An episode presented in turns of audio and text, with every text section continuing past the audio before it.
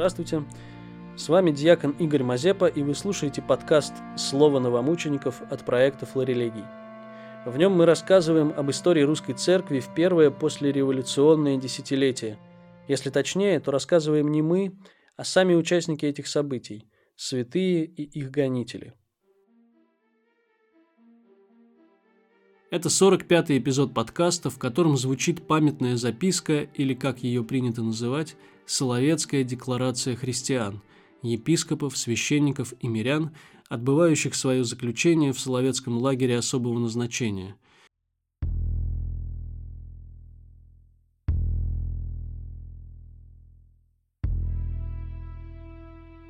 Памятная записка соловецких епископов – документ, предлагающий видение отношений церкви и власти в условиях гонений – она была написана группой заключенных Соловецкого лагеря особого назначения, многие из которых впоследствии сподобились мученической кончины. Текст записки был утвержден в день отдания Пасхи 1926 года на собрании заключенных епископов на лагерном продуктовом складе, которым тогда заведовал игумен Петерим Крылов. По сохранившимся свидетельствам над текстом более других работал профессор Иван Васильевич Попов – опираясь на указания архиепископа Евгения Зернова. Было и предварительное обсуждение в узком кругу духовенства, в котором участвовал архиепископ Иларион Троицкий. На Большую Землю записку передала Софья Ивановна Истомина, приехавшая на свидание к мужу в Соловецкий лагерь. Обладавшая феноменальной памятью, она заучила текст наизусть и по приезде в Москву передала митрополиту Сергию Строгородскому, а затем послание было напечатано и разослано большинству епископов русской церкви. Возможно, наличие разных редакций записки связано с несколькими переносами ее из памяти на бумагу. В памятной записке наиболее полно и точно раскрыта позиция церкви перед лицом советской власти, установление которой в России стало для церковного сознания небывалым вызовом. Во взаимоотношениях с ней необходимо было найти путь, который не противоречил бы христианской совести и отвечал достоинству церкви. В этом отношении были возможны две крайности, каждая из которых означала бы недопустимое включение церкви в политическую борьбу, либо против большевиков, как действовали многие иерархи русской церкви за границей, либо на их стороне. Последнюю позицию в предельном ее варианте занимали обновленцы, заявившие о полной политической солидарности с советской властью и провозгласившие, что важнейшей их задачей является борьба с церковной контрреволюцией. Даже в собственно церковной среде нередко выражалась готовность к тем или иным компромиссам. Эти позиции объединяла некоторая надежда умилостивить власть, однозначно нацеленную на ликвидацию церкви. В памятной записке предложен единственно возможный для церкви, но при этом мало приемлемый для большевиков путь – последовательное отделение церкви от государства, достижение взаимного невмешательства в дела друг друга. Такая церковная аполитичность была прямым продолжением линии патриарха Тихона и митрополита Петра. В отличие от компромиссов, какими бы они ни были, она не наносила урон авторитету и достоинству церкви, отдавая в то же время кесарево кесарю. Заключенные в Соловецком лагере будущие новомученики и исповедники единодушно засвидетельствовали, что нужно быть готовым в критический момент предпочесть внешнему благополучию верность Христу, не боясь, пребывая с Ним, лишиться даже и временной жизни.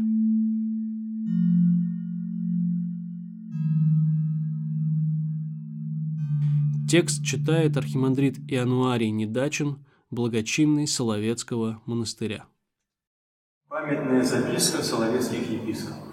Несмотря на основной закон Советской Конституции, обеспечивающий верующим полную свободу совести, религиозных объединений и проповедей, православная российская церковь до сих пор испытывает весьма существенное стеснение своей деятельности и религиозной жизни.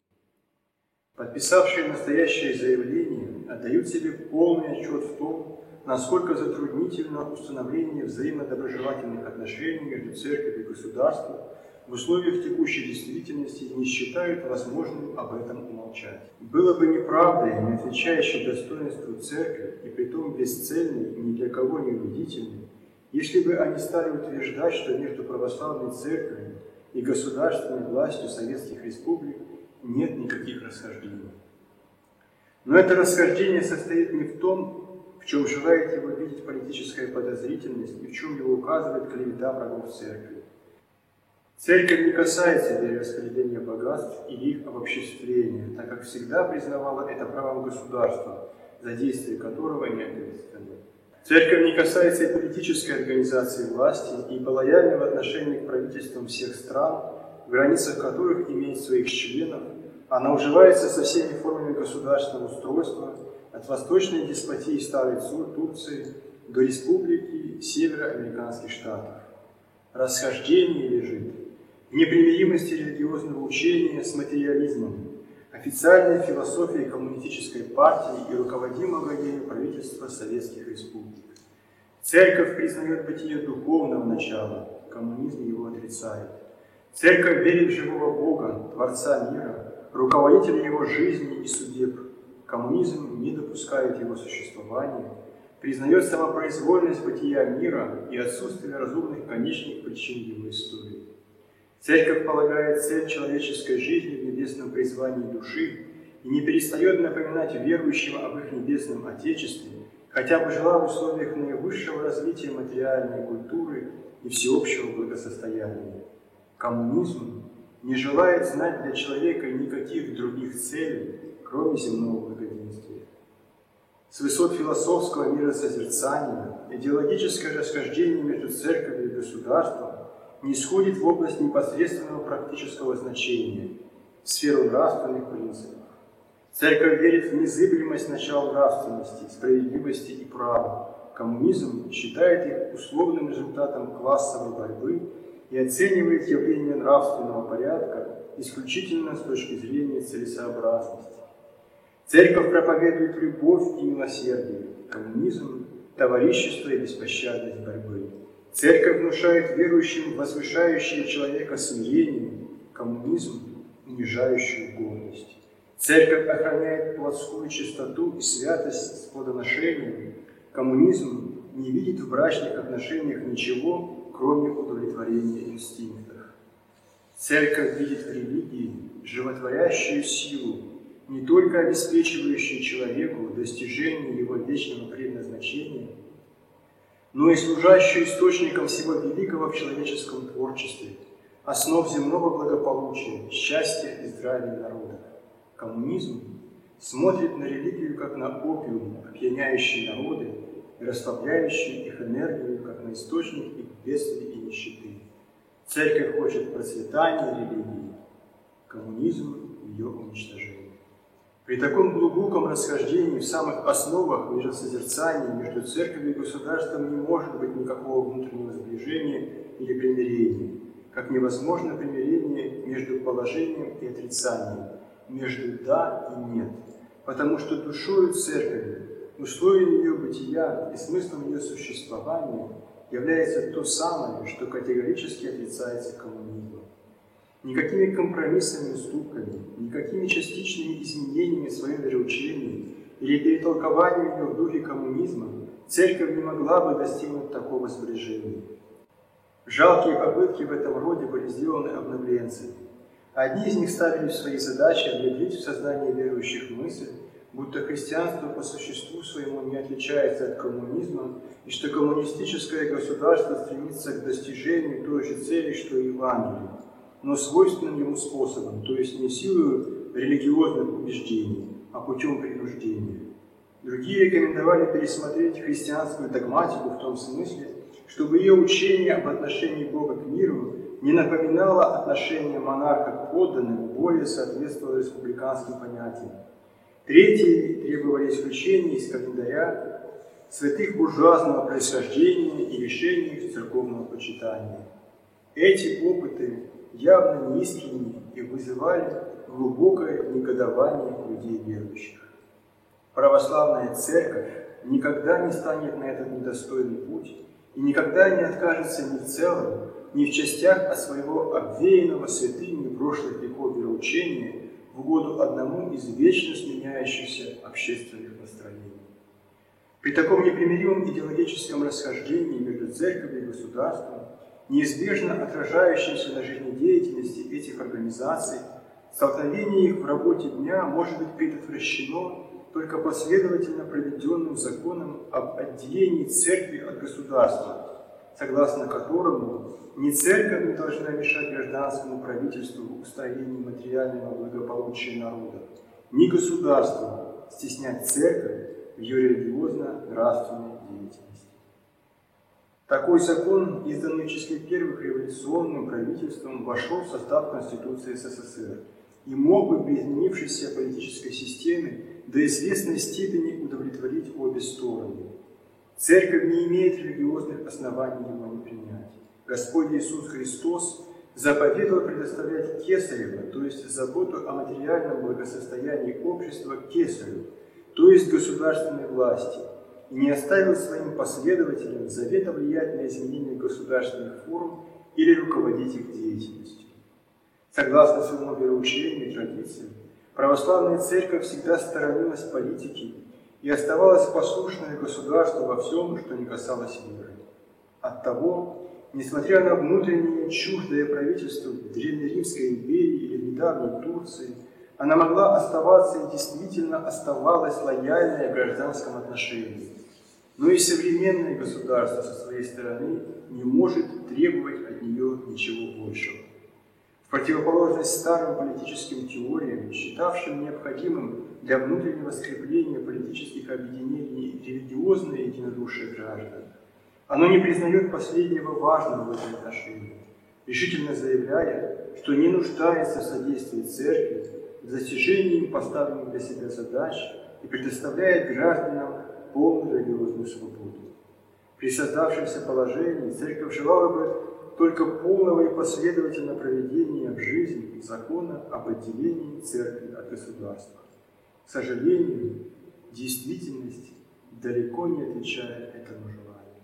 Правительство, как в своем законодательстве, так и в порядке управления, не остается нейтральным по отношению к вере и неверию, но совершенно определенно становится на сторону последнего, атеизма, употребляя все средства государственного воздействия к его насаждению, развитию и распространению, в противовес всем религиям. Церковь, на которую ее вероучением возлагается религиозный долг проповеди Евангелия всем, в том числе и детям верующих, лишена по закону права выполнять этот долг по отношению к лицам, не достигшим 18-летнего возраста – между тем, в школах и организациях молодежи и детям самого раннего возраста и подросткам внушается принцип атеизма со всеми логическими выводами из них. Основной закон дает гражданам право веровать во что угодно, но он сталкивается с законом, лишающим религиозные общения права юридического лица и связанного с ним право обладания какой бы то ни было собственностью, даже предметами, не представляющими никакой материальной ценности, но дорогими и священными для верующего исключительно по своей религиозной значимости. В целях противорелигиозной пропаганды по силе этого закона у церкви отобраны и помещения в музеи, почитаемые останки святых. С полной искренностью мы можем заверить правительство, что ни в храмах, ни в церковных учреждениях, ни в церковных собраниях от лица церкви не ведется никакой политической пропаганды. Епископы и клир и на будущее время воздерживаются от обсуждения политических вопросов в проповедях и пастырских посланиях. Церковные учреждения, начиная приходскими советами, кончая патриаршим синодом, отнесутся к ним как к предметам, выходящим за пределы их компетенции. Они не будут также вносимы в программу приходских собраний, благоченнических и притянных съездов, всероссийских соборов и не будут на них затрагиваны. В избрании членов церковных учреждений и представительных собраний церковь совершенно не будет считаться с политическими взглядами, социальным положением, имущественным состоянием, партийной принадлежностью избираемых, каковы бы они ни были, и ограничится предъявлением к ним исключительно религиозных требований чистоты веры, ревности нужных церкви, безупречности личной жизни и нравственного характера. В республике каждый гражданин, не пораженный в политических правах, призывается к участию в законодательстве и управлении страной, в организации правительства и влиянию в законом установленной форме на его состав, и это является не только его правом, но и обязанностью, гражданским долгом в выполнении которого никто не вправе стеснить его. Церковь вторглась бы в гражданское управление, если бы, отказавшись от открытого обсуждения вопросов политических, стала влиять на направление дел путем пасторского воздействия на отдельных лиц, внушая им уклонение от политической деятельности, либо определенную программу таковой, призывая к вступлению в одни политические партии и к борьбе с другими. У каждого верующего есть свой ум и своя совесть, которые и должны указывать ему на лучший путь к устроению государства. Отнюдь не отказывая вопрошающим религиозной оценки мероприятий, сталкивающихся с христианским же учением, нравственной и дисциплиной, в вопросах политических и гражданских, церковь не связывает их свободой, внушая им лишь общие принципы нравственности, призывая их добросовестно исполнять свои обязанности, действовать не в личных интересах, не в интересах сословия или класса, а в интересах общего блага, не с малодушной целью угодить силе, а по сознанию справедливости и общественной пользы. Совершенное устроение церкви от вмешательства в политическую жизнь республики с необходимостью влечет за собой и ее уклонение от всякого надзора за политической благонадежностью своих членов. В этом лежит глубокая черта различия между православной церковью и обновленческим расколом, органы управления которого и его духовенство, как это видно из их собственных неоднократных заявлений в печати, взяли на себя пред правительством обязательства следить за лояльностью своих единоверцев, ручаться в этом отношении за одних и отказывать в поруке другим. Православная церковь считает сыск и политический донос совершенно несовместимым с достоинством пастыря. Государство располагает специальными органами наблюдения, а члены церкви, ее клир и миряне ничем не отличаются в глазах современного государства от прочих граждан, потому подлежат политическому надзору в общем порядке. Из тех же принципов вытекает недопустимость церковного суда по обвинению в политических преступлениях. Обновленческий раскол, возвращая себя в положение государственной церкви, такой суд допускает. На так называемом Обновленческом соборе 1923 года по обвинению в политических преступлениях были подвергнуты церковным наказаниям по справедливости вмененным православной церковью в ничто патриарх Тихон и епископы, удалившиеся с эмигрантами за границу. Православная церковь такой суд отметает. Те церковно-гражданские законы, которыми руководилась церковь в христианском государстве, после падения его утратили силу, а чисто церковное законодательство, которым единственно в настоящее время может руководствоваться церковь, не предусматривает суда над клириками и мирянами по обвинению в политических преступлениях и не содержит в своем составе канонов, которые налагали бы на верующих церковные наказания за преступления подобного рода. Качестве условий легализации церковных учреждений представителям АГПО предъявлялось неоднократно патриарху Тихону и его заместителям требование доказательства лояльности по отношению к правительству путем церковного осуждения русских епископов, действующих за границей против советской власти. Исходя из изложенных выше принципов, мы не можем одобрить обращение церковного амвона и учреждения в одностороннее орудие политической борьбы, тем более, что политическая заинтересованность зарубежного епископата бросает тень на представителей православной церкви в пределах СССР, питает недоверие к их законопослушности и мешает установлению нормальных отношений между церковью и государством. Тем не менее, мы были бы поставлены в большое затруднение, если бы от нас потребовали выразить свое неодобрение какому-либо церковном акте судебного характера так как собрание канонических правил, как было сказано, не предусматривает суда политического преступления. Но если бы даже православная иерархия, не считаясь с этим обстоятельством, по примеру обновленцев решилась приступить к такому суду, то встретила бы целый ряд специальных затруднений, создающих неустранимые препятствия для закономерной постановки процесса, при которой единственное определение суда могут получить непререкаемый канонический авторитет и быть приняты церковью. Закон об отделении церкви от государства двусторонний. Он запрещает церкви принимать участие в политике и гражданском управлении, но содержит в себе и отказ государства от вмешательства во внутренние дела церкви, ее вероучение, богослужение и управление. Всецело подчиняясь этому закону, Церковь надеется, что и государство добросовестно исполнит по отношению к ней те обязательства по сохранению ее свободы и независимости, которые в этом законе оно на себя приняло. Церковь надеется, что не будет оставлена в этом бесправном и стесненном положении, в котором она находится в настоящее время, что законы об обучении детей закону Божию и о лишении религиозных объединений прав юридического лица будут пересмотрены изменены благоприятным для церкви направлением, что останки святых, почитаемых церковью, перестанут быть предметом кощунственных действий и из музеев будут возвращены в храм. Церковь надеется, что ей разрешено будет организовать епархиальное управление, избрать патриарха и членов Священного Синода, действующего при нем, созвать для этого, когда она признает это нужным, епархиальные съезды и Всероссийский православный собор.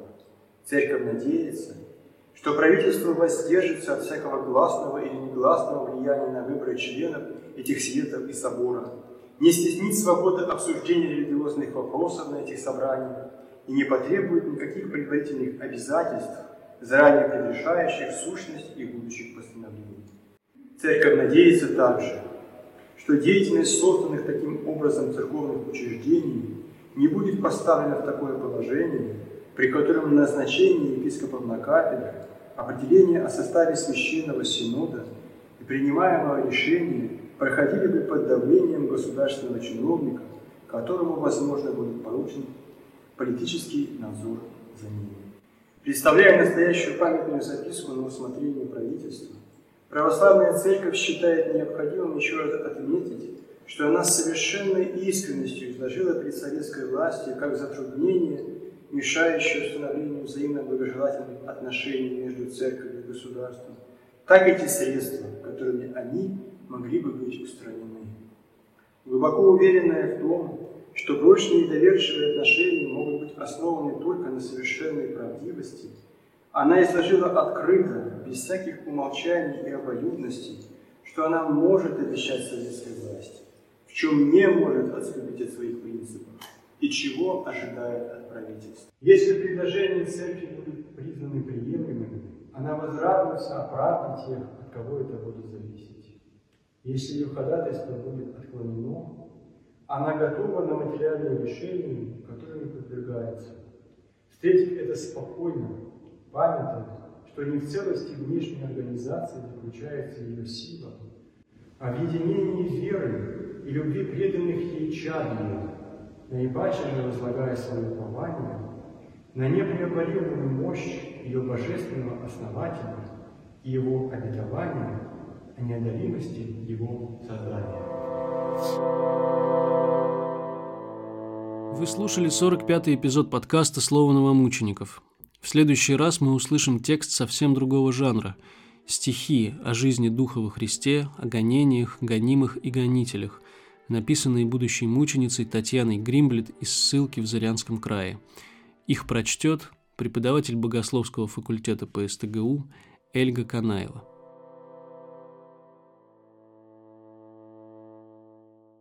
Мы рады, что вы смогли разделить с нами память о новомучениках. Разделите ее с другими. Сохраняйте, рекомендуйте, пересылайте наши материалы тем, кому они могут быть полезны. Над выпуском работали чтец Кирилл Алексин, чтец Михаил Гар, Эльга Канаева, Анна Косоева и я, диакон Игорь Мазепа, научный консультант, доктор исторических наук, священник Александр Мазырин. Произведено совместно с ПСТГУ творческой мастерской на горе.